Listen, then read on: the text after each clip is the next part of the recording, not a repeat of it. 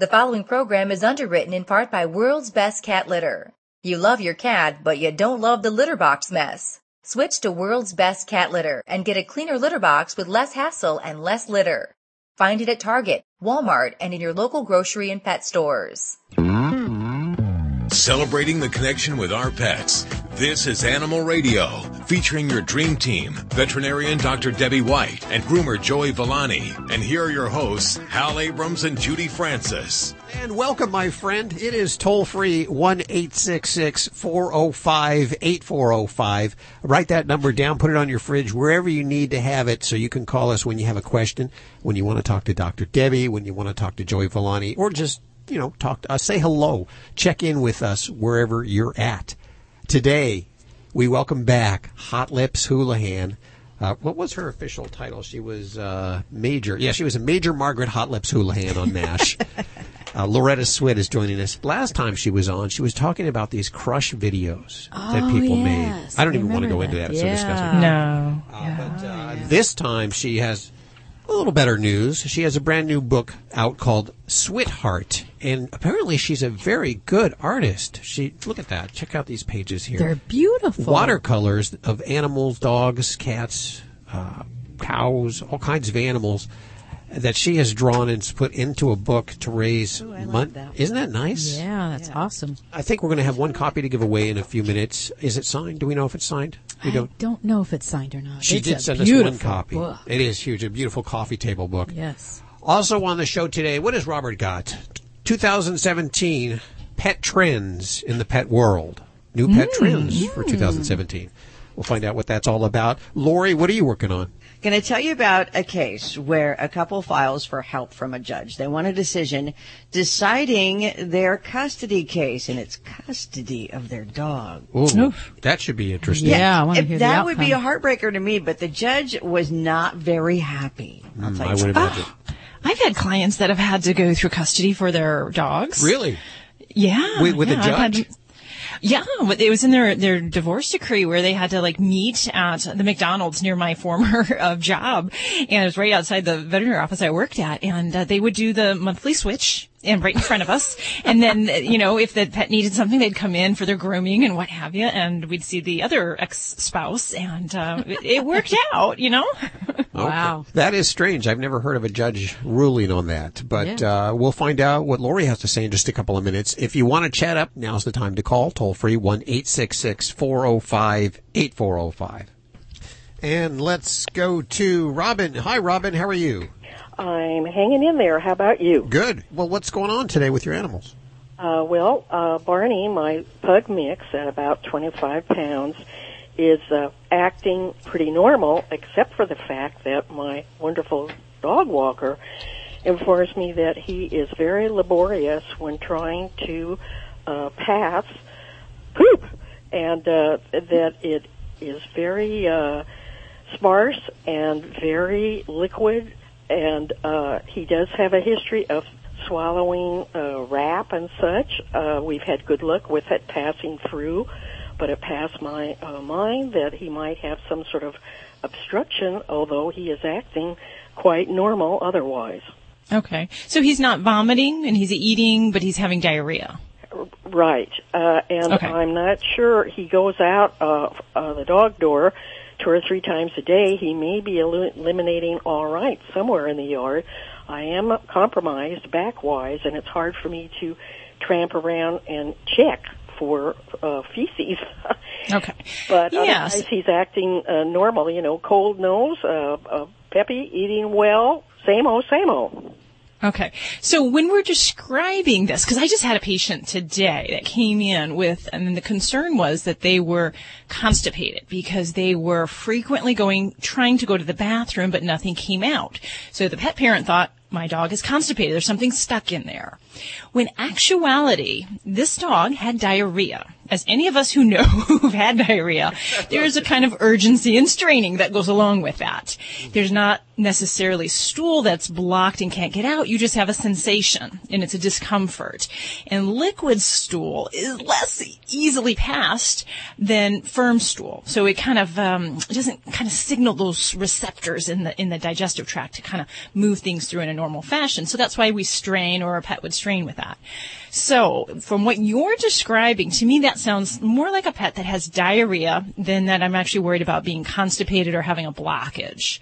Um, if we had some kind of blockage, I'd be thinking we'd have pain, we'd be vomiting, we wouldn't be eating. So I would kind of wipe that off of maybe our concern list and really address, okay, what might be contributing towards a pet having diarrhea? So the first things I always look at any kind of seasonal time of the year is food. food, treats, and what we put in their mouths or in their bowls really has an impact on what comes out in the backside. So making sure we're staying consistent with a good dog food and watching the treats. So anytime we've got diarrhea, take away the treats. Get away those chew bones. Take away any of the other kind of edible treats that you might be giving. Don't be given table food during those times and really clean up the diet, as we say. That's a real important thing. Um, for some pets, we may use prescription diets that can kind of be geared towards pets with inflammatory bowel disease or maybe fiber responsive problems. But um, I, I, definitely don't think your your baby is um, constipated. So it may be something more to talk about. You know, what do we do for a pet with diarrhea? The old chicken and rice people would tend to do that. It's actually a low fiber diet, so it's not always the best for a pet when we're trying to bulk up their stools. So some pets I will actually add Metamucil to the diet if we're trying to give them some more volume to their stools. So I, I, think that's maybe something we need to look at as far as what's being fed. And, and you could tell me more as far as uh, what kind of dog food or are we eating table food? Uh, no, uh, just maybe licking a, a dish with hardly anything in it. But he does uh, join in with a diabetic dog I have uh-huh. with a uh, digestive, uh, a, a vet formulated kibble that's for uh-huh. digestive and uh, diabetic dogs. So the important thing that when I talk about cleaning up the diet is because if we do clean up the diet and we're still not getting improvement, then we have a medical problem. You need to see the veterinarian. That may mean we need to be on antibiotics. We need to be, you know, dewormed. There may need to be medical tests that be done. So that's why I'm kind of, it behooves us to clean up the diet. And I don't care that he's had t- turkey his whole life. I would take it away right now. I would take that away. I would take the treats away, clean up the diet. I would probably eliminate the pumpkin. And canned pumpkin is used in a lot of situations. We can use it for diarrhea and we can use it for constipation. So some pets it doesn't help, and it really doesn't make um, any uh, added benefit. So that's why I say take that variable out, and just so we can see what just his food alone is doing. And, and otherwise, like I said, you know, we're going to need to see this baby at the vet office so we can better tailor a treatment plan um, for your situation. How much Metamucil would you give a 25 pound pug? You know, it varies. I usually work our way up. I'll start with a half a teaspoon, and some of my large breed dogs I'll use as many as three t- um, tablespoons a day. So it's really kind of we start slow. Um, so for a pug, I'd probably start at half a teaspoon and work up to a full teaspoon with each meal, and, and just kind of see how that goes um, in getting now, some I more did bulk. not tell you one probably very important issue. He Uh-oh. is 14, and uh, the vet has said that he does have some uh, liver irregularity Oh, okay. wanted me to take him for a six hundred dollar ultrasound and you know in case there was a tumor attached and at Yep. 14 i uh, opted not to do this Okay. but it could be a, uh, a manifest- manifestation of this liver problem too i suppose I mean, it's possible. I, you know, I, I definitely couldn't speculate on that, but you know, it's always helpful to know something a little bit more about a pet's insides before we start talking about let's try medicine. So that's why you know if they have done haven't done some kind of you know diagnostic test looking at the abdomen, X-rays, basic blood work, that's kind of where I generally start if we're worried about something like a cancer or tumor in the liver. So I think that would be reasonable to you know to see. so you're uh, advocating a uh, an x-ray of the uh, uh, area or i'm not really understanding this Well, you know, I, I don't have your pet's medical record in front of me, but if I'm faced with that with an older pet that's having ongoing diarrhea, then yeah, I, I think checking basic blood work and abdominal x-rays is a very important thing just to look for some of those things that could be causing problems with the bowels. Um, you know, anything causing a blockage in the area, um, that could be affecting, you know, the bowels, uh, the liver, you know, yeah, so do definitely. you, you think he could have a blockage even though he is acting so normal otherwise I guess this is really tough because I can't see your pet. I can't feel I his abdomen. I understand. But in, but in general, when we have diarrhea, I'm less worried about a blockage and really more of what's causing that diarrhea. So we can have diarrhea if something's pushing on the colon, but it's not the first thing I thought, I think of. Um, so it would really kind of be other things I would tend to look at first. And sometimes it could be simple bacterial overgrowth. You know, we have all sorts of other things that cause um, diarrhea. Um, sometimes, you know, garbage gut or getting into um, foods that they shouldn't uh, will kind of trigger uh, a different uh, flora in their gut. And we just have to get that back on track with maybe antibiotics and a probiotic. So I would hope it's something really simple, but but uh, I, I just I couldn't speculate too far there. Okay. Well, thank you. Uh, you have been very helpful, and I'll proceed. Thank you, Robin, for your call today. Toll free one eight six six four zero five eight four zero five. How many days should it be before you head to the vet if your dog has diarrhea? Should you be immediately concerned? Um, if your dog isn't, it's not normal for them to have digestive upset, then I think within 24 hours is a reasonable time. Really? Okay. Uh huh. Y'all try and make me say blanket black and white things on the air, and I just ain't gonna do it because if a dog is having bloody stool. Ah. Um, or not eating, say, wow, I'm going to be 24 hours. I'm not waiting. I'm not going to watch my dog go through that. And I wouldn't advise that for anybody else's dog. So if you're Sure. uncomfortable watching your pet go through something, it doesn't feel right. It's not a, uh, how many hours or days it goes on. I just, I want to make that pet better. You see, I, I'm over vigilant, and I'll show up at Mm-hmm. the vet if the slightest little thing goes wrong, and I know the vet's looking at me going, "This guy is just." You know, I'll tell you, and I will tell you, if I think you're overreacting or that we can try a more conservative approach, I I definitely am very upfront about that. But I would rather people be overactive or proactive than waiting three days, you know, with a pet that's having really severe diarrhea and getting electrolyte imbalances and that's starting to have a lot of other issues on top of that. It's just not, um, not the best thing to do for our pets. So. Okay. Toll free one eight six six four zero five eight four zero five to talk to Dr. Debbie or Joey Villani. Uh, or you can ask your questions from the free Animal Radio app for iPhone, Android, and BlackBerry. And don't forget, if you have a Yorkshire Terrier, a Shih Tzu, a Pug, or a Mini Schnauzer, Dr. Debbie's books, How to Be Your Dog's Best Friend, over at Amazon for Kindle. And uh, we have links from our website at animalradio.pet. We can't tell you why canine caviar is the only alkaline-based dog food, but we can tell you alkaline is proven to minimize the risk of renal failure and pancreatitis, reduce scratching, cellular degeneration, and disease, keeping your furry friend youthful and healthy longer. And those are the reasons we can fit into this short commercial. But by visiting caninecaviar.com, you'll see exactly what we do to make a better food for your dog. Try the one and only alkaline dog food risk-free. Canine Caviar. You're listening to Animal Radio. Call the Dream Team now at 1 405 8405.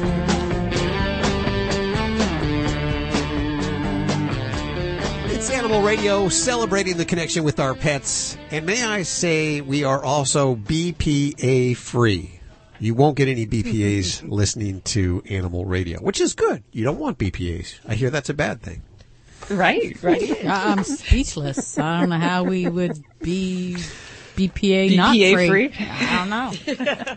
Uh, I'm just running with it, if you will. Okay. Uh, Loretta Swit will be joining us next hour from MASH, Hot Lips Houlihan, and uh, she has. I love MASH. It's one of my favorite shows as a kid. I remember the movie. I watched it at the drive-in theater when they made Oh, the, the movie. original movie. Yeah, Yeah. that was good. Damn, That's we're right. old. It did start off as a movie. It did. Yeah. Well, I'm sure we've just missed half the audience right there. So sorry, guys. We're old, but we love our animals, and that's what we have in common. Is you love your animals too. Lori, what are you working on over there in the newsroom? Well, if you happen to have a laser pointer laying around the house and, you know, use it to play with your dogs or your cats, we found out another pet that loves laser pointers and we'll share that with you. And uh, speaking of BPA free, Hal, Yes. since you brought that up, Okay. where you might find uh, BPA that might be getting into your pets at home as well. Ooh, okay, that's on the way Yeah. right here on Animal Radio. Stick around for that. Let's hit the phones. Hi, Ken. Hi. How are you? Great, great.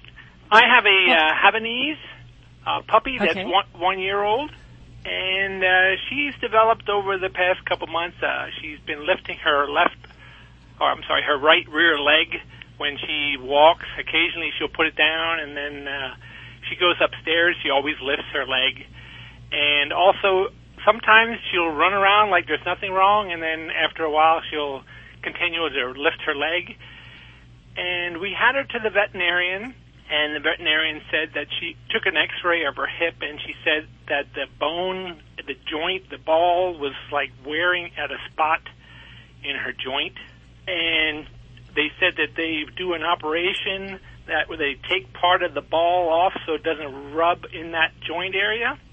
Oh, okay. Yeah. And I, I was wondering, is that something that's widely used that that type of operation on a puppy like that? And what I was wondering how the dog will be when it gets older. Will it affect the dog? Okay, yeah.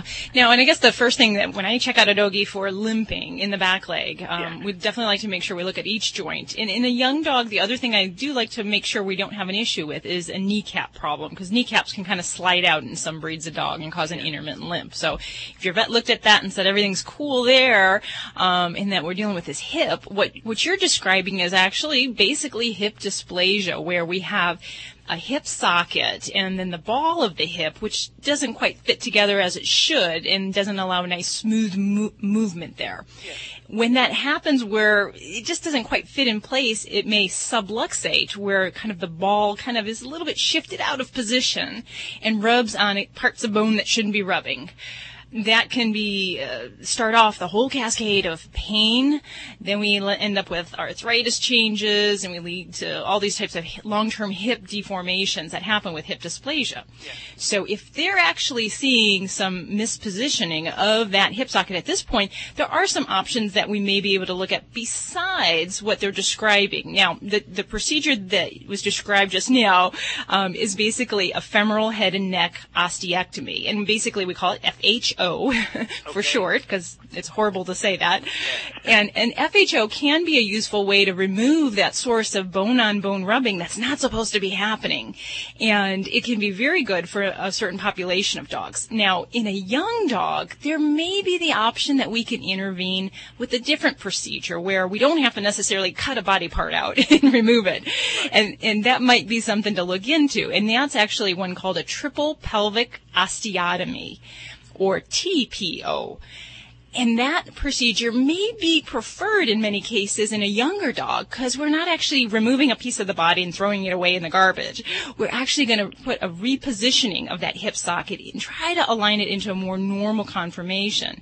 And, you know, patient selection is important. So your vet may know more as far as knowing what your doggy's hip looks like, what the options are, what the surgeons in your area are.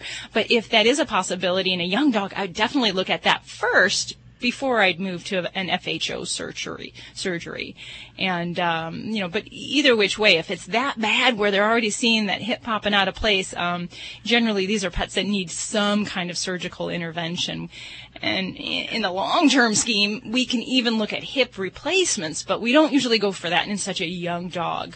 Um, so there might be some other uh, steps we do before that. Okay. Yeah, I was just wondering. Um, you know, I just thought maybe I'd get a second opinion before we went ahead with it, with the operation, uh, which they suggested that we'd have, and what the long term, uh, you know, if it would affect the dog. And it's and he said the only thing that would do would the dog wouldn't be able to stretch his leg out the back as far as the other one, but otherwise he could run and play just as like a normal dog after the Exactly. operation. Yeah. So if the other surgery is not an option, the TPO, and you end up going to the FHO, all these abbreviations. Yes.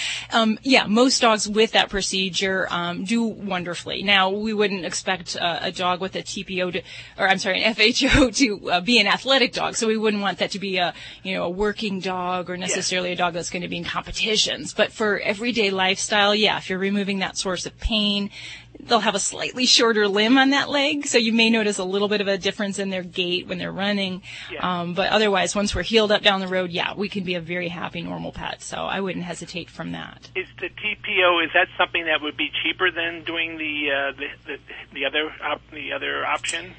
No, go the other direction. It's a heck of a lot more expensive, uh, and mainly because it is done more with specialists. Um, there's certain types of plate, um, basic hardware that has to be put in. So uh, yeah, it does require a lot more technical skill than the other surgeries. So. Ken, we wish you the best of luck with that. Thank you uh, for calling today. Well, sure. Thank you for taking my call. Uh, I love listening to the show, and uh, I hope you all well for the rest of the week. Thank you very much. Back at you there, buddy. This is Animal Radio. I am the family dog, and it's that time of year again. The one where pet parents start looking for Fido friendly hotels and destinations where Fido is welcome. Make no bones about it. Pets are part of the family, and we like to sniff out new places too, and we hate to be turned away, especially when we're on our best behavior. So we won't be left out in the cold. Be sure to pick up a copy of Fido Friendly Magazine to find the best hotels and destinations where Fido is always welcome. Go online to FidoFriendly.com and subscribe today. This is an Animal Radio News Update brought to you by Fear Free. Fear Free takes the pet out of petrified and puts the treat into treatment. To learn more and find a certified Fear Free veterinary professional near you, visit fearfreepets.com. I'm Lori Brooks. Boy, this is a wild story. A judge in Canada has ruled that dogs are property. Now, we've talked about that lots on this show, but they cannot, he goes on, be considered the same as children. It was really a scathing decision that blasted this newly separated couple for a ridiculous, in his words, attempt to use the court system to settle a custody dispute over their two dogs. Now, the couple was childless and they separated after being married for a little over 15 years. And they turned to the court system earlier this year to, or rather last year, to settle their feud over who the couple's dogs would end up living with. So the appeal to the court was originally filed by the husband who wanted custody of the dogs, but lawyers for the wife described the husband as more of a cat person, and they asked the court to consider the matter as it would any other custody issue, and in fact urged the judge to allow the dogs to live with her and grant visitation rights to the husband. But uh, any similarity between children and pets was soundly rejected by this judge who said a dog is a dog. By law, it is property, a domesticated animal that is owned. The judge uh, kind of likened the matter to being asked to rule on what the couple should do with their other joint property. He asked them, am I to make an order that one party have interim possession of the family butter knives? But, he goes on, you can tell this gets a little silly. But due to a deep attachment of both butter and those knives, order that the other party only have limited access to those knives for one and a half hours per week to butter his or her toast. He was uh, pretty upset. Ultimately, he dismissed the entire application, telling the pair to settle the dispute themselves and leave the court out of it to deal with more serious matters. Here, here. Where was that again? In Canada. In Canada, okay. Yeah. I'm watching you, So- Canada. yeah, they've had some pretty controversial uh, animal decisions lately, haven't they? Well, we treat them just the same here in the United States. They're all property, which is unfortunate. right, but I think I've heard of custody disputes for, for pets, haven't you? I, Yeah, I it's have. changing. Yep. Slowly but surely, we're heading in the right direction. Well, you guys have heard of uh, bisphenol A, or probably more commonly known as BPA, right?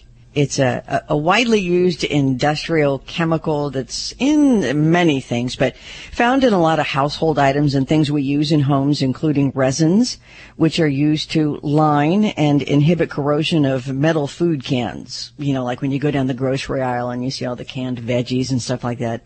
Certainly in there, unless the can says BPA free.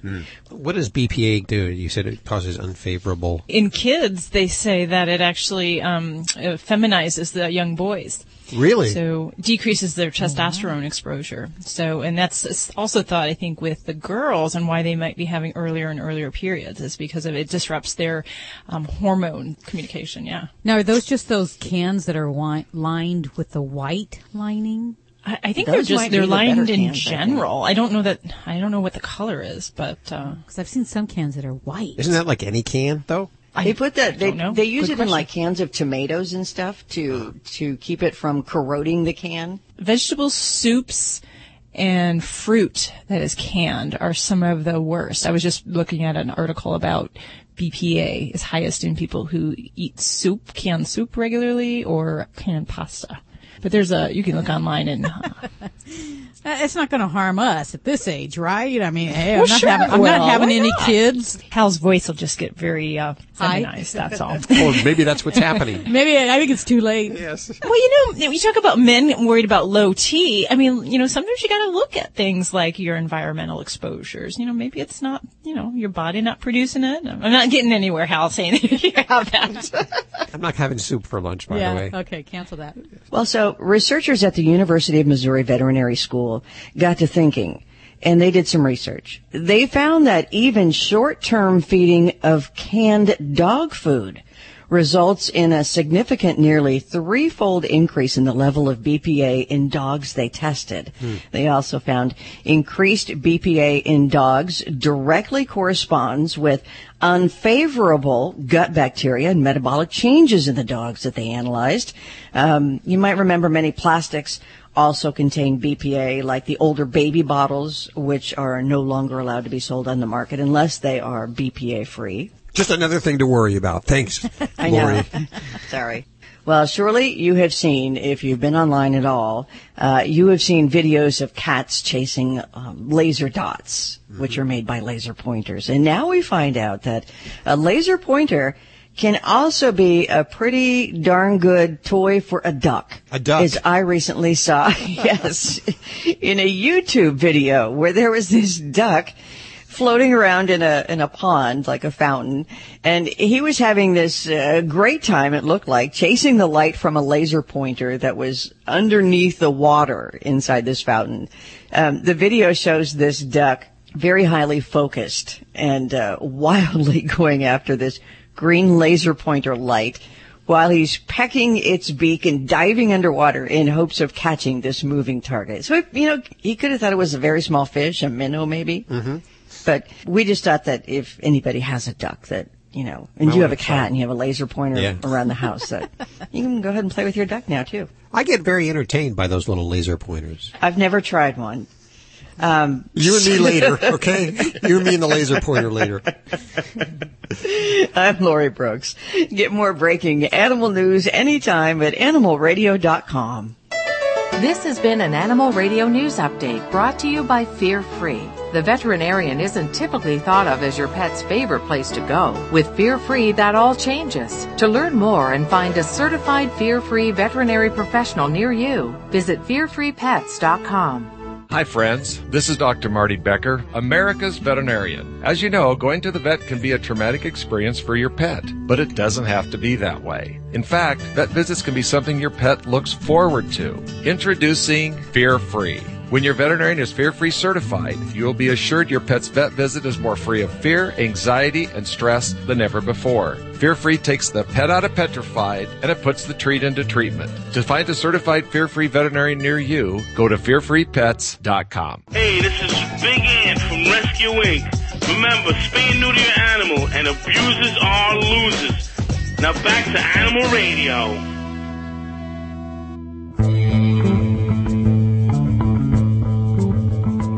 Lucy has, she just had a dental and some teeth extractions several Oh, months okay. ago because she had horrible, horrible breath and she had some tooth decay. But, um, everything is, you know, should still be okay. But her, you know, she's got a bulldog mouth and, is, you know, she got teeth everywhere in there. But my God, her breath is so bad again. Yeah. And we have tried everything to like look inside, you know, does she have hair between her teeth or whatever? Mm-hmm. Are there any tricks you can offer on how to maybe get a good look inside her mouth or what it might be? I mean, it can just be dental disease progressing, especially if she had teeth removed already.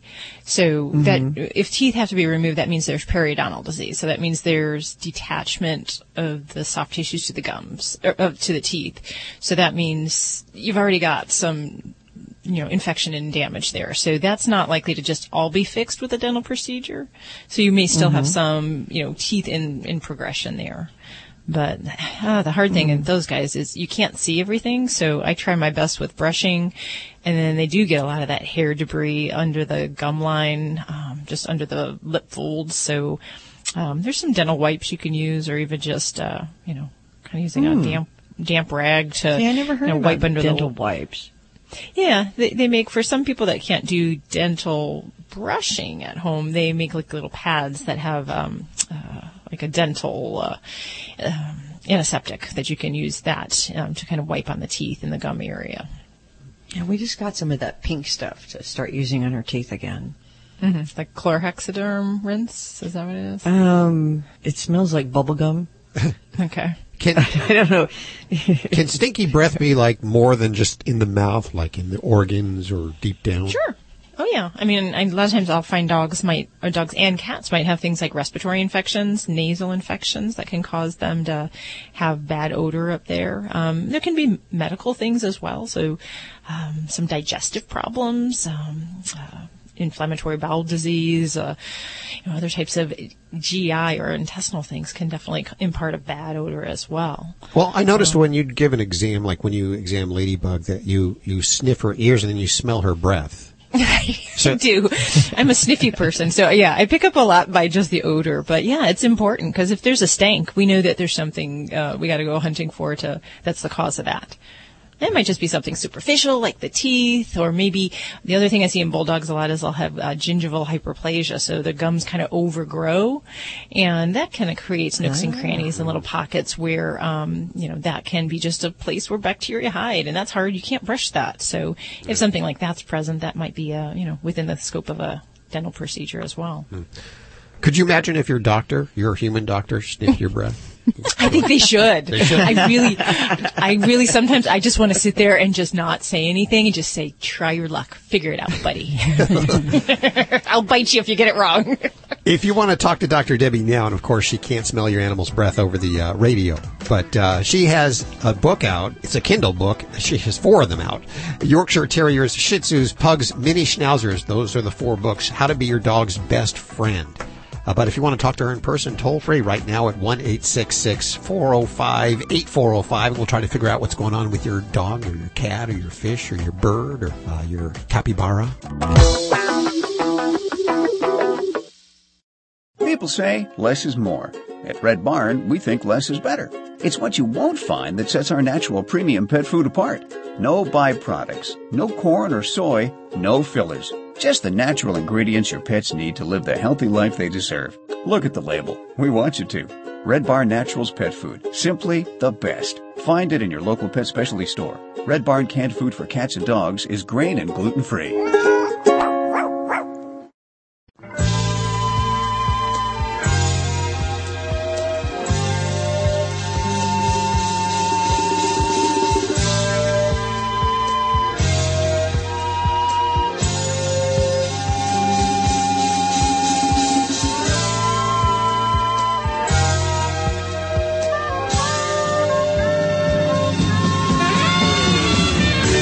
Listening to Animal Radio. Call the Dream Team now at 1 405 8405. Hey, Rosie.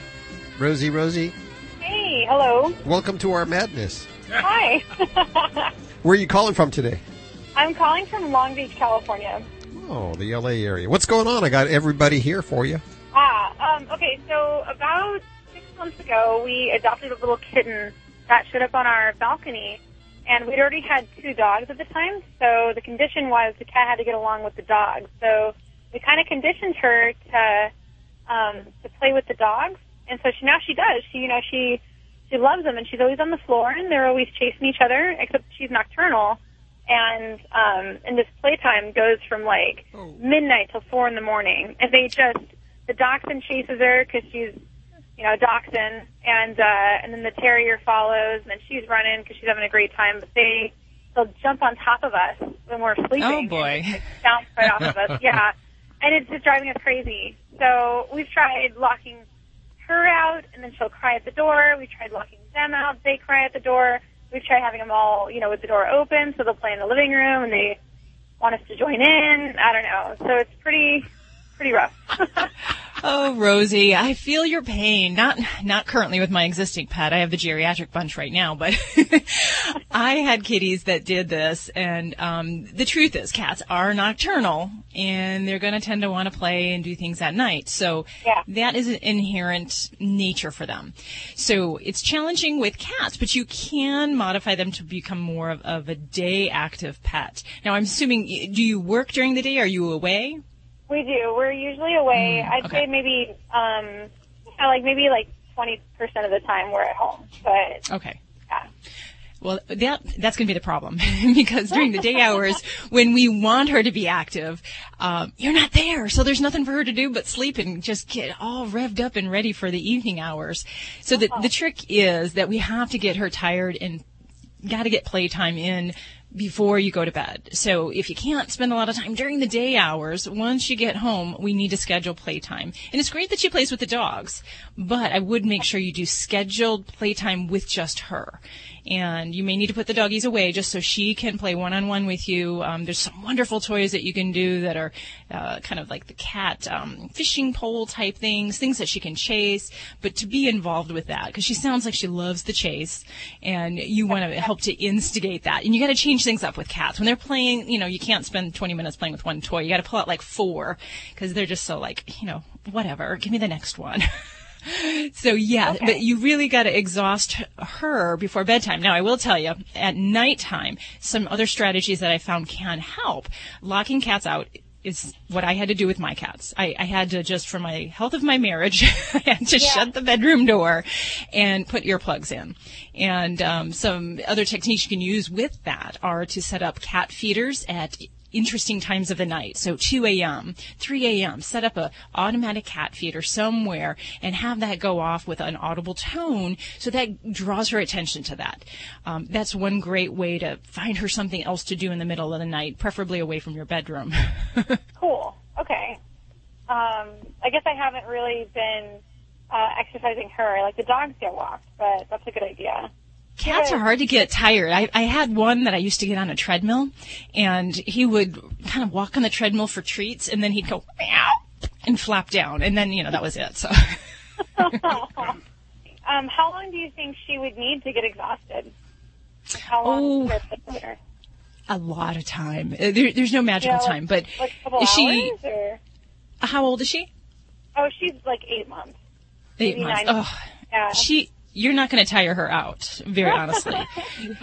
what, what, what's going to happen is she's going to become bored before she gets tired, and that is the problem with cats. Dogs, you can kind of put them on a treadmill or run them next to you on a bike, and you know they're they're. I'm sorry, they're they're sweet, but they're dumb. cats are far too intelligent. so yeah, she'll say enough of this. You know, oh, I have a cat and a dog that chase each other around during the evening and stuff, but at night I crate my dog. So Oh. that makes it easier so the cat can't get to the dog at night. But the cats still bother you. Yeah, don't the they? cat still bothers me, Yeah. but the dog Yeah, is okay. crated, so they can't chase each other. We've thought about just locking them all out. Like we've tried it. Um, you know, it's I guess the same idea as creating that it's going to be their space at night. So they just flip out and they just get all sad and they scratch at the door um, forever. But I mean, do you think that would stop if we gave it like more than a week, or do you think it would just continue because they're It, it takes a few weeks to teach those cats. I mean, it's Yeah. not something that you're going to have a bunch of nights that it's going to be real noisy. But uh, if you get through that period of time, I guarantee you it'll be a lot quieter. Teach them that you're not going to wake up at that time. yeah? Kettle black, kettle I was black, going to say, kettle isn't black. it like the kettle, kettle calling the pot black, Hal? How many nights, how many times a night does your cat wake you? Only two, but it used to be like five times. Oh, you got it Yeah, down I got to it down two. to two now. better than better than five. But yeah, they're really tough. They just you know, it wouldn't even be so bad if they just sit on the sit on the floor. But they it's like they they like to propel off of our chest. They like to they're like, all right, it's like diving board. Like we're gonna just get on top of her and just The other thing, off. you know, you can do is get a night job. But anyway, thank you so much. That's great advice. So I'm definitely going to try and work it out of her, or decide to lock out my dogs. Well, we wish you the best of luck with that, Rosie. Let us know how that turns out. Well, don't you know this healthy serving of Animal Radio is brought to you by the grain-free Red Barn Naturals canned food for dogs and cats. Always made in the USA with natural, functional ingredients to support your pet's optimal health. Learn more about these guys over at redbarninc.com and thank you so much Red Barn for underwriting Animal Radio. You're listening to Animal Radio. Call the Dream Team now at 1 405 8405. All dogs should eat a pH balanced alkaline diet. An alkaline diet reduces health risks and can also reduce scratching, shedding, and hot spots. So does this mean you need to check your dog's pH balance? No, because Canine Caviar has created the first and only alkaline dog food that is pH balanced. It also has the highest metabolized calories. What does this mean? Your dog needs to eat less. Get a healthier dog and save money with Canine Caviar products. Find them at your local pet supply store or online at caninecaviar.com. Celebrating the connection with our pets. This is Animal Radio, featuring your dream team, veterinarian Dr. Debbie White and groomer Joey Villani. And here are your hosts, Hal Abrams and Judy Francis. Did you know it's a free call to reach out to Dr. Debbie or to Joey Villani? Uh, toll free 1 405 8405 right now. And I'm looking up at the board. I see that Robert's going to be talking about the pet trends of 2017. I'm thinking, uh, what what could he be talking I about? don't know. There certainly has been a lot of uh, advances with GPS technology, electronic Mhm. technology to locate your pet. Yep. One of the trends now is instead of leaving town and putting your dog in a kennel, is to Mhm. take them with you. Yes. Yeah, pet travel things, I think, like, you know, the bowls, the leashes, how to help them be more, you know, mobile traveling. I think that's going to be a big one. There'll be more designer purses and strollers and stuff to carry your dog in. You don't carry your dog around, Dr. Debbie. I just don't see you as uh, one of those types. N- not my big dog, but my little guy, I try to carry him around. You know, I've brought him to some of the shows that we go to and such, but he, he's, you know, 16 pounds, but he's still a tough little guy and he doesn't like to be babied and carried. He, he likes to be on his own feet. Not Ladybug. I can carry her anywhere. Do you uh, take her everywhere you go? You go on vacation a lot. I assume that uh, they all go with you. I, you know, I do a lot of girls trips with my dog, my Nikki. so we do a lot of exploring, hiking, Oh. camping, just by ourselves. And it's, uh, I think it's good for me. And, uh, you know, she enjoys getting out. We were just in the snow recently. And so she's what I call a snow beast.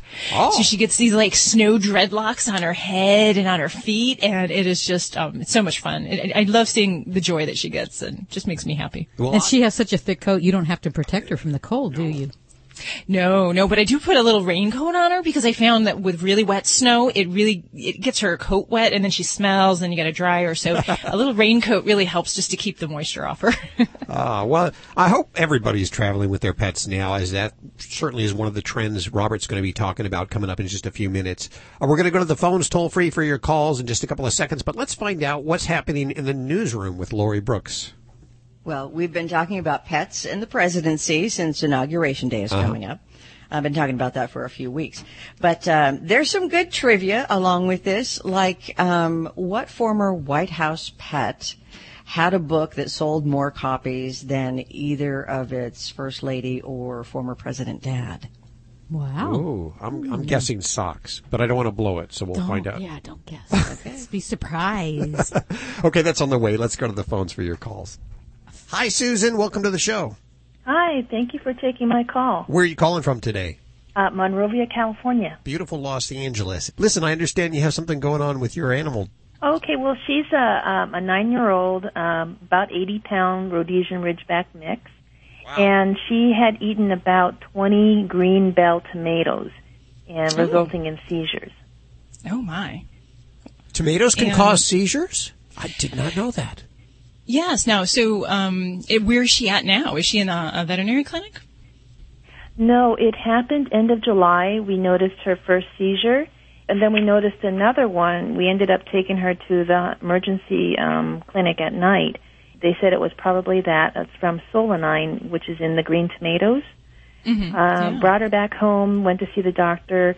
She's on phenobarbital right now, and then it wasn't quite controlling all of them, so she was placed on Valium. Yeah, now I'd have to say, without having re-ingestions, now I, I'll back up here. Solanine and, and the, the concern with uh, green tomatoes, um, raw potatoes, even, and all the greens that are involved with the tomato plant. The potato plant contain toxins that can cause all sorts of things. Um, sometimes it'll cause vomiting, diarrhea. Sometimes it'll be a matter of causing really severe depression, heart arrhythmias. Some cases it'll cause kidney failure or seizures. So it has different effects. Um, it, it would be a bit unusual to have a sustained, ongoing seizure problem as a result of this toxicity back in July. Um, if she were re-ingesting and having the opportunity to get into more, um, I might be able to make a case that that's in some way related to things at this point. Um, so I'm not sure. Um, I would say it would be unlikely that that's still going on from there.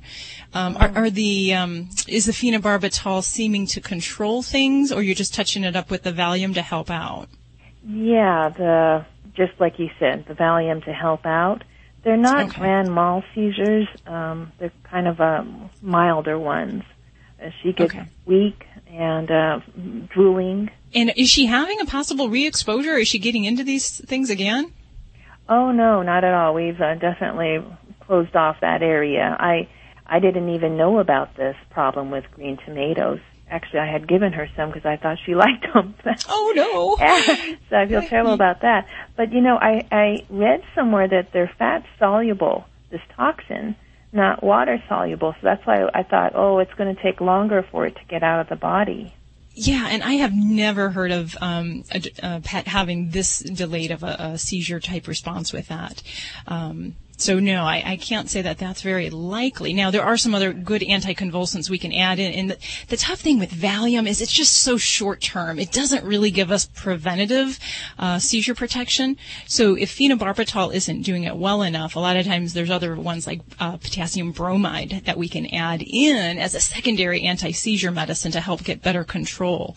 Um, and that might be something to, to look at for your kid to see if that kind of helps control it. Because even if a seizure isn't a grand mal seizure where they're falling over and drooling and losing control of their bodily functions, it's still not good. So we would want to try our best to try to help um, control that a bit more thoroughly.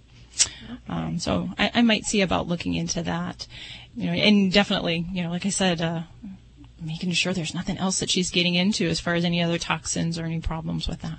Right. Okay. Well, thank you very much. Yeah, she's one of those dogs that you know eats eats everything.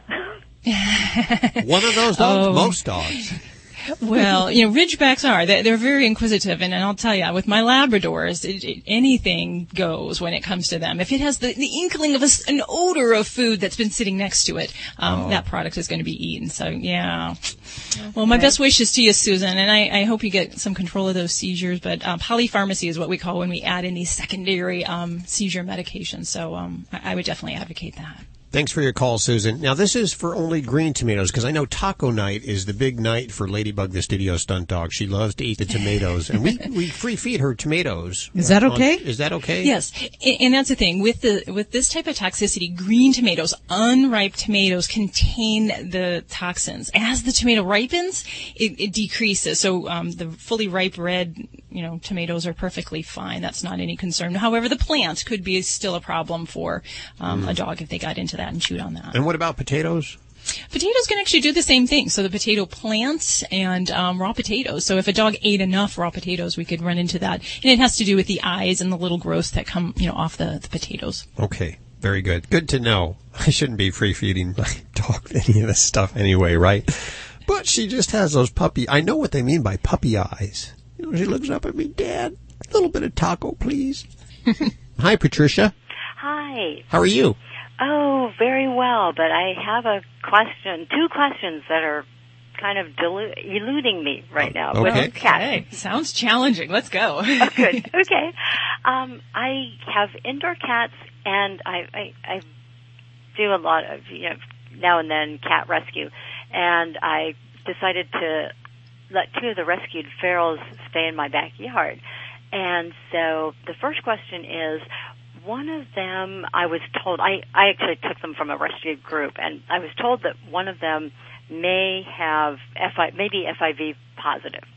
Okay. And now she has turned into a little love bug, and she wants to come in. and she comes up to me and rubs all over me and practically lets me pick her up. So I'm guessing she was somebody's pet and kind of reverted to a feral mindset. And now that she's had a place to be settled and good people taking care of her, she's going back to being friendly. But when I open the door, she tries to run in, and um, she knows what's good, man. She's on her way. she she did she. thank you. Couldn't have said that better. And so, what would would it be a bad idea to let her come in if there is an FIV positive test? Is the and the other piece I'll throw on there is that I'm think I read, I think I remember, I think I heard that if they have had an, a vaccine for FIV, that their test may come up positive, but I am not sure about Yeah. that. Yeah, and, and that kind of comes to like why we have the suspicion of FIV, which is also really known as feline immunodeficiency virus. So it's similar to kind of like the HIV virus in humans. So FIV in cats, yes, um, we can get some false positives basically from a cat that's previously been vaccinated.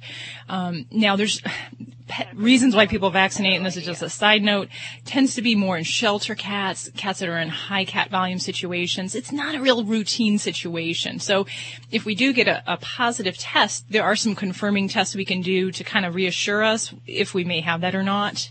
Um, but and this one was rescued from a shelter. Both of these were. Okay. So I guess the big thing is, you know, what's the risk with bringing this kitty into the home? Well, for FIV, it's typically spread through bite wounds between cats. So cats that live outdoors, that kind of have that fighting lifestyle, especially the male intact cats, they're the number one carriers of FIV. And in fact, 4% of outdoor feral cats are positive for FIV. So, 4%. wow. yeah. So if you want to make this kitty an indoor cat and you have existing cats, there's a slight risk of acquiring that inside the home. Now, if they fight and this cat bites yours, absolutely, we can contract FIV that way. But through casual contact, drinking out of the same water bowl, grooming behaviors, there's really not a high risk of transmission of the virus. Fortunately. Yeah, So, agree. So, so that's a good thing. Now, any FIV positive cat, if they're a pet, I definitely recommend to keep them indoors so we can help decrease the exposure to other cats outside. So, um, you know, this might be a dual win-win, um, in, you know, not only rescuing this cat, but helping save some of those other ferals out there from becoming FIV positive if they're- if they're not already. Yeah. But, you know, there's that slight risk for your kitty. So I, I, I would say, you know, you kind of have to recognize that and, and know your cats and see how they interact, uh, whether or not this is a risk you'd want to take. Now I feel like I can make an informed decision. Good luck with that. I know how tough it is with ferals. We we brought in a few ferals ourselves. One eight six six four zero five eight four zero five to connect with any one of the dream team right now. The Movie Man six second review starts now. Movie, one of the best sci-fi movies of the year, has arrived with Arrival. Let me. Just because you don't have time to read a book doesn't mean you can't enjoy stories about artists and groups that you love. To discover a whole new world of audiobooks and hear the stories that made the music, visit happylandaudio.com. That's happylandaudio.com.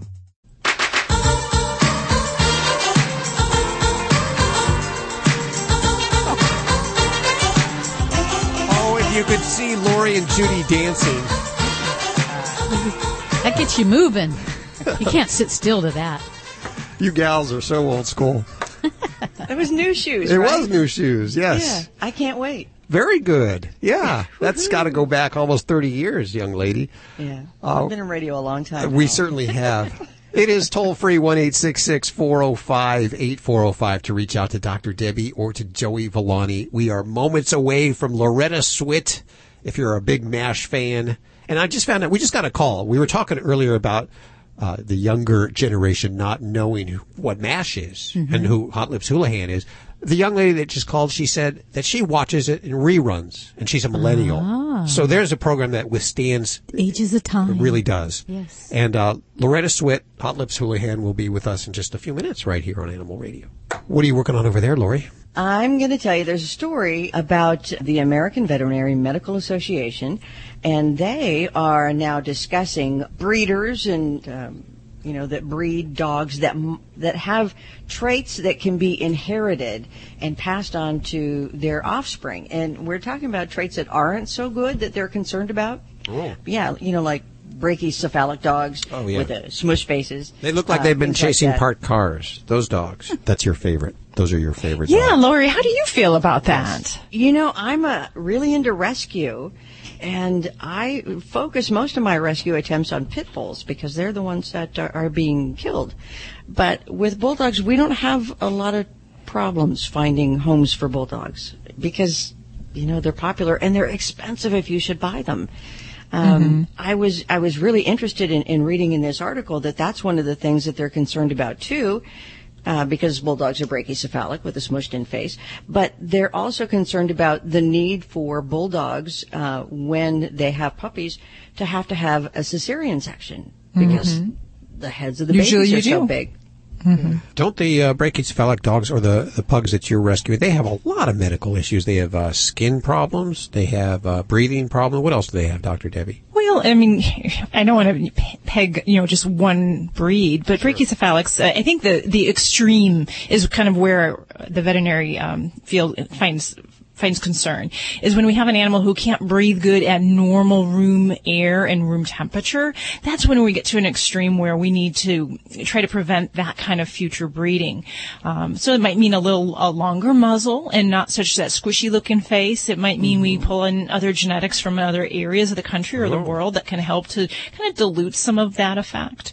Um, but the breathing is a really big thing for those guys, and it is hard if you have a dog that can't breathe comfortably. It's kind of like a person with sleep apnea, but they some of these dogs have this all day long, every moment of their life. And we always kind of joke in the veterinary world, the best time a brachycephalic breathes is when they're under anesthesia. Because we put a tube in their throat. That. Yeah, and they're on 100% oxygen. So people are always nervous about brachycephalics going under anesthesia. And I say, oh, no, no, it's not while they're under anesthesia. It's before and after that we worry about them. But when they're under, they are just the happiest they've ever been. Their lungs just don't know that kind of oxygen saturation normally. Wow, did not know that. Think about how many problems they have that they have to, you know, that they need surgery for. Mhm. So, oh yeah, it's it's a double-edged sword. It really is. And you'll be talking more about that in just a few minutes right here at our news break on Animal Radio. Hello, Animal Radiants. It's Robert Semrow, your Pet World Insider, here with this week's Animal Radio list. Three 2017 Pet World trends you want to know about. 2017 is here, and it's time for me to look into my crystal ball and make some predictions on a few of the most important trends that will enchant and enhance the pet world this year. To begin with, we'll be bombarded with terms that try to convince us that the nutrition choices we are making for our pets are the best. Terms like all natural, holistic, human grade, balanced, and my personal pick for the term to be most overused in 2017, superfoods. What are superfoods? Well, if you look it up in the dictionary, you may find something like the following. A superfood is a nutrient-rich food considered to be especially beneficial for health and well-being. Who doesn't want that for themselves or their pets? Does anybody want not so superfoods or highly average foods? Nutritionists, scientists, researchers, and more will also point out that there doesn't seem to be enough scientific evidence that something is super compared to very healthy. Still, even I love pointing to superfoods as a cut above and extremely healthy. So, I'm on board with superfoods. The bottom line is that if it increases the health and wellness, I'm all for it. So 2017 will include finding which superfoods your super pets can have and enjoy. Next up is technology. Technology was everywhere in 2016 and it brought us better toys, better medical devices, better tools, and so much more. The pet world saw improvements in technology, materials, and outcomes from the things we bought for our pets in 2016. That will continue to explode in 2017. Additionally, technology is playing a huge role in the development of new products, product materials, interactive devices, artificial appendages for pets, and so much more. Technology is increasingly a solution in the pet world. Finally, the niche pet world is going to explode in 2017. From exotic pets to exotic services to specialized solutions, the niche world is ramping up. We'll continue to see niche services like specialized grooming, nutrition, daycare, travel, and more, all to serve specific types and breeds of pets. And it's no longer looked on as a cute idea or a frivolous holiday. No, it's now a smart business to segment and niche out your pet world. People care about their pets and are not afraid to care for, indulge, or even spoil them with things and services. 2017 is going to be a great year for the pet world. Most importantly, it's here, and what you do with your time with your pet is really what matters. Give your pet the love, attention, and maybe a few spoils this year and make it their best year ever. Share your 2017 Pet World Trends on our Animal Radio Facebook page. This is Animal Radio, baby. The Movie Man six second review starts now. One is like a Thanksgiving luau. There's something to eat for everyone, and it's enormously entertaining. Bum in. Just because you don't have time to read a book doesn't mean you can't enjoy stories about artists and groups that you love. To discover a whole new world of audiobooks and hear the stories that made the music, visit happylandaudio.com. That's happylandaudio.com. This is an Animal Radio News Update brought to you by Fear Free. Fear Free takes the pet out of petrified and puts the treat into treatment. To learn more and find a certified fear free veterinary professional near you, visit fearfreepets.com. I'm Lori Brooks.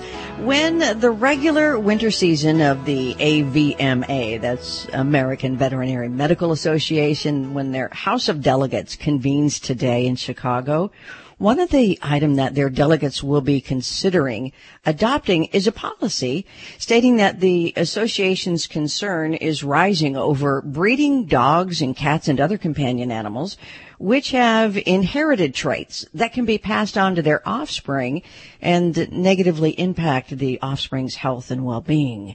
Some of those inherited conditions include brachycephalic syndrome, which you see in the so-called smush-faced breeds, you know, the flat faces like pugs and bulldogs. Uh, that also includes uh, some joint diseases, bone deformities, heart and eye conditions, or even poor temperament, which is seen in animals who have Springer rage syndrome. The AVMA's Animal Welfare Committee believes the veterinary profession should advocate against the deliberate or careless breeding of animals carrying genes known to produce suffering or a serious disability in an animal or premature death in companion animals too. And as the committee explained with this, the policy would clarify the expectations of the AVMA and support vets working with their clients to advocate for responsible breeding practices. The committee adds that traits which significantly compromise animal welfare are going to continue to rise in a wide range of companion animals, all different types of companion pets.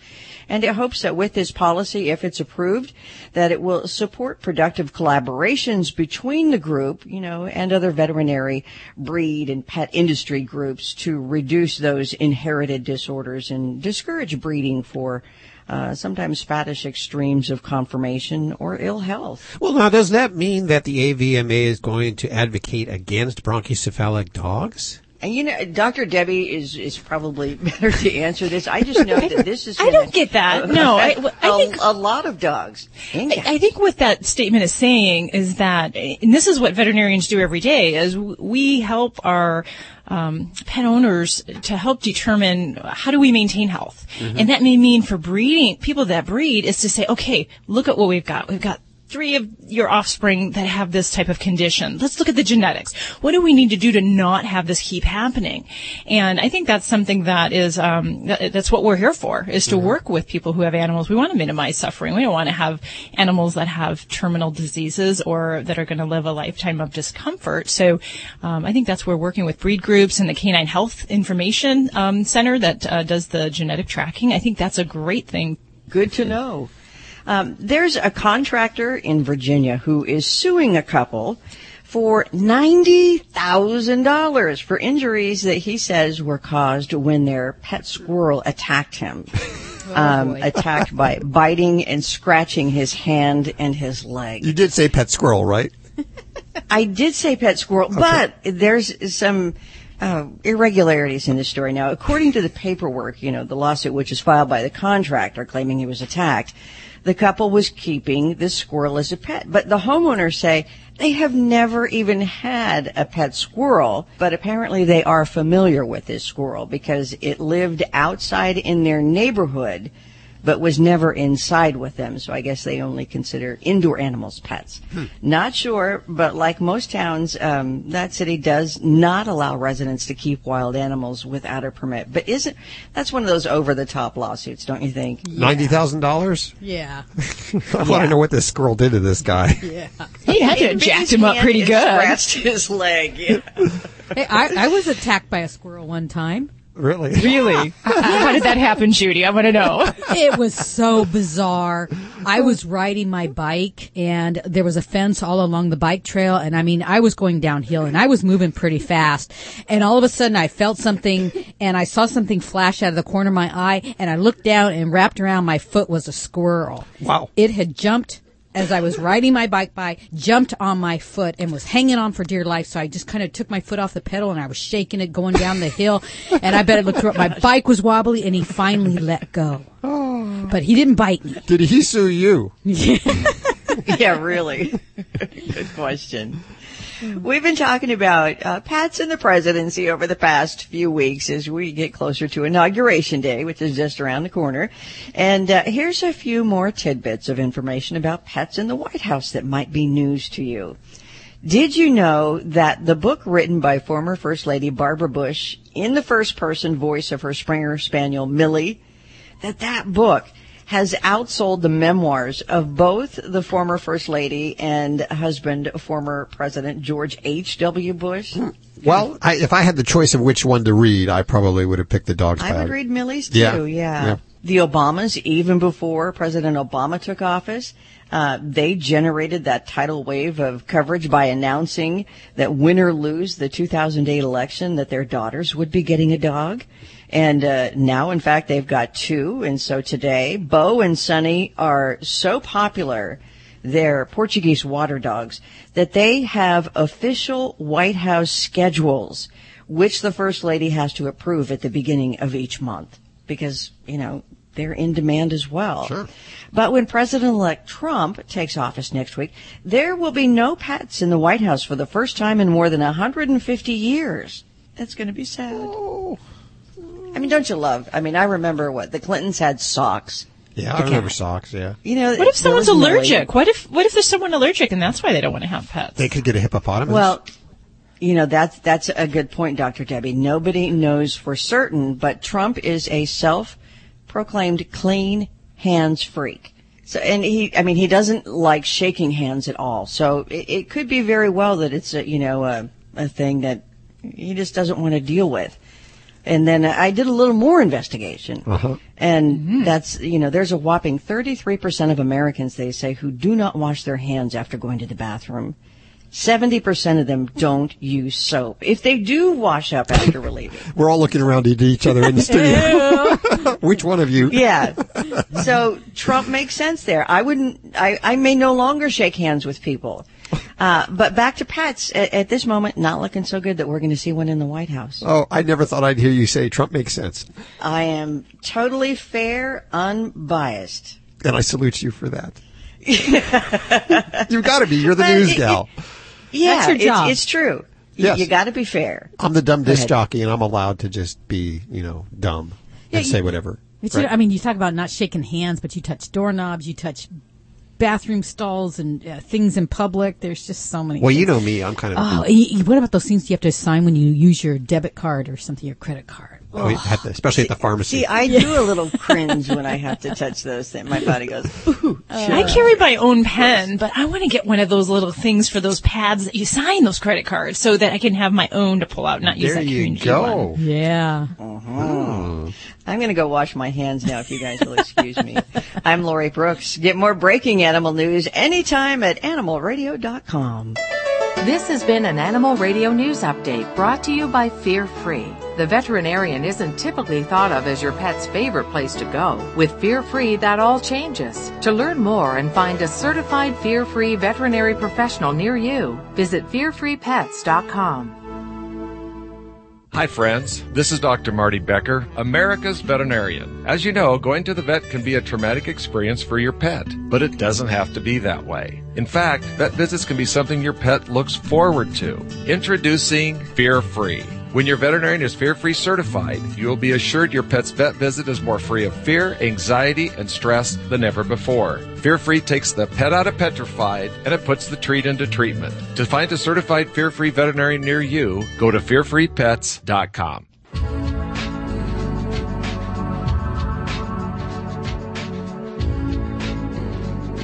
It's Animal Radio, celebrating our connection with our pets. Toll free. It's 1 405 8405. And we'll go back to the phones in just a couple of minutes. But first, we welcome back to the show Loretta Swit. Hi, Loretta. How are you doing? Hello, I'm terrific. Thank you. How are you doing? Good. Did we catch you during lunch? No, just finishing. I timed it perfectly, and then you were running a little late, and so we're we're now together. What was for lunch today?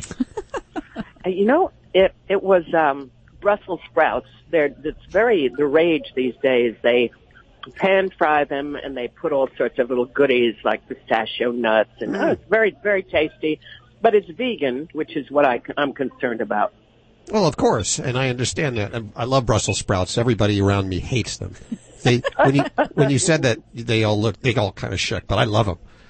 Mm, no, it's become a very big thing in New York. Well, I wanted It's to. on it's on most menus. Yes, go on. It, it is on most menus in New Mhm. York. Mm-hmm. Yeah. Ah, I did not know that. How about that? Yeah. I know. So I saw that you have a brand new book out. It's a book of your art.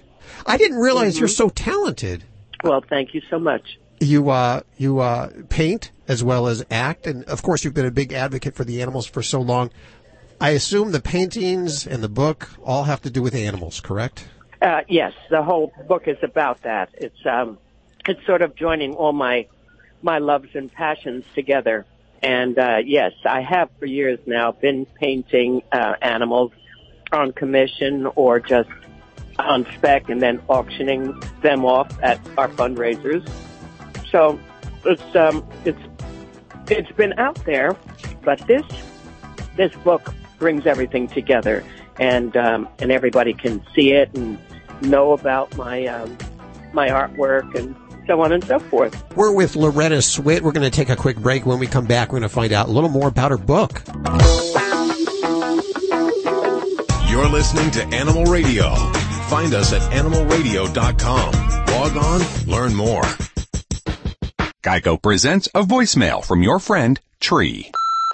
Tree here, just calling to say thanks for letting me crash at your place the other night. well, on your place. It was a rough night. I had a bit too much wind, and I think I, I might have broke your chimney, actually. So yeah, um, oh, any chance you'd want to drop off my tire swing? Yeah, I mean, if not, that's cool. Okay, later. Trees won't pay for tree damage. Luckily, one call to the Geico Insurance Agency makes it easy to switch and save on homeowners insurance. It's Animal Radio, and we are with Hot Lips Houlihan. Uh, that's I got one of my favorite shows. You I think have we've to all. say that, yes. Loretta Swit is joining us. How old were you when you first started, and what was your first animal that you painted? Well, I don't know that I started, but I was six when I won my first art prize. Oh, really? Wow. Mm-hmm. Yep. I've been painting and doodling and sketching ever since I can remember. Your parents encouraged that because mine didn't. Uh, they No, when they no, saw they me, did not. They did No, no, not? they did not. Oh, really? They did not. They did not understand me at all.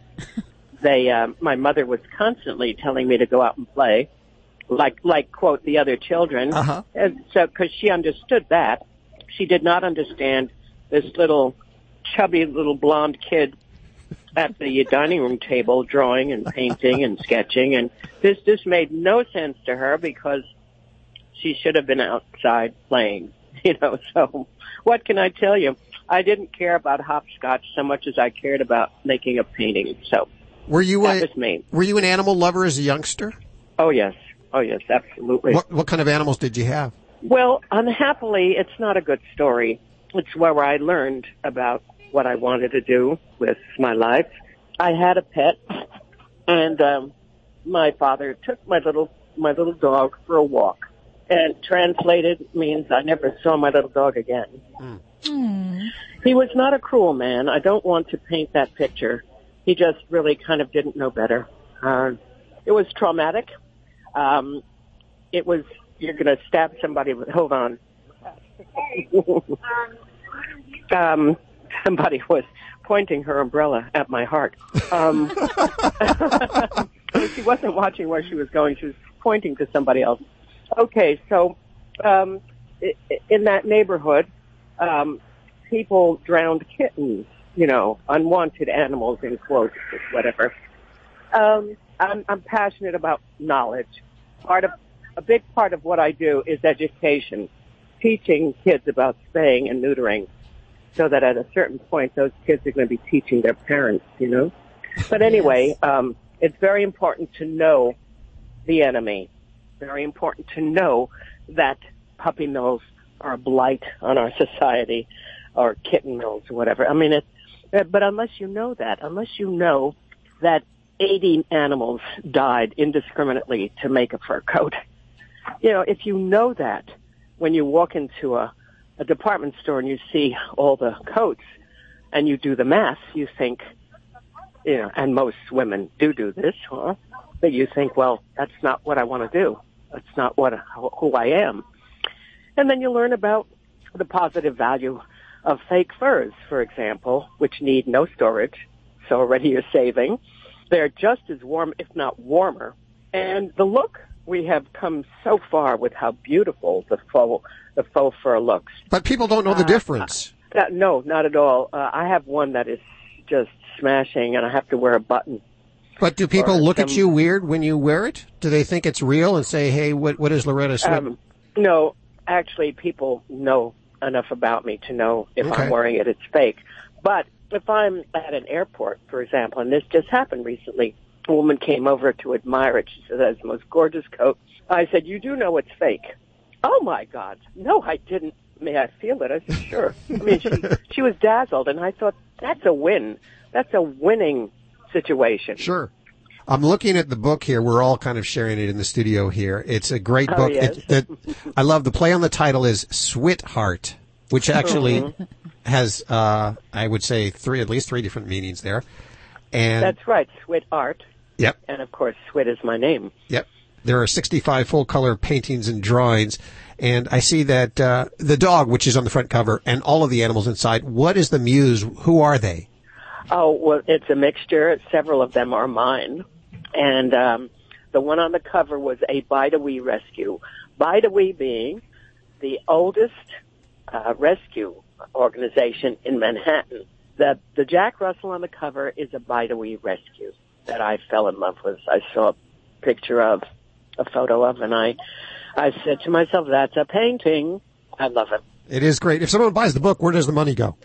The money goes into the SwitHeart Animal Alliance Foundation, uh, which gets turned around and goes back out to my animals. Uh, for example, uh, one of my beloved organizations is Farm Sanctuary. Gene Baur, a dear friend, a co-founder.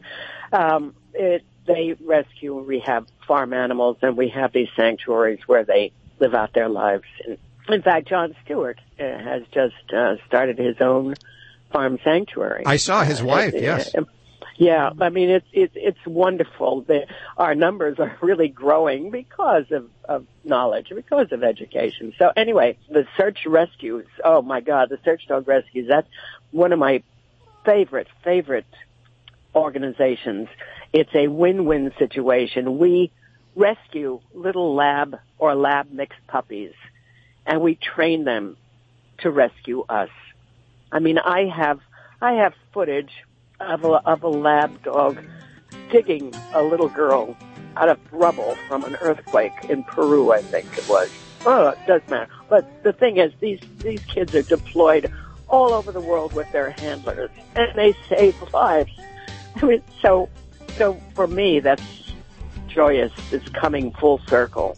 We're running out of time, but you know what? I was just looking at the uh, the website. It was ten years ago when you were on with us last. Let's not make it so long in between the next time, okay? Well, you see to that, you have my number. Okay, I will do that. and you make a date, and I will be there to, you know, chat my head off. This is my favorite subject, you know, and so any any anything, anytime, I'd be happy to be a guest. If you were I here, we'd all, we'd all give you a big old hug right now. Thank you so much you, what, for what you do for the animals. Hey, thanks for joining us. Remember, if you need your fix during the week, visit us over at animalradio.pet or download the Animal Radio app for iPhone, Android, and BlackBerry. Bye bye. Bye. Have a great day. This is Animal Radio Network.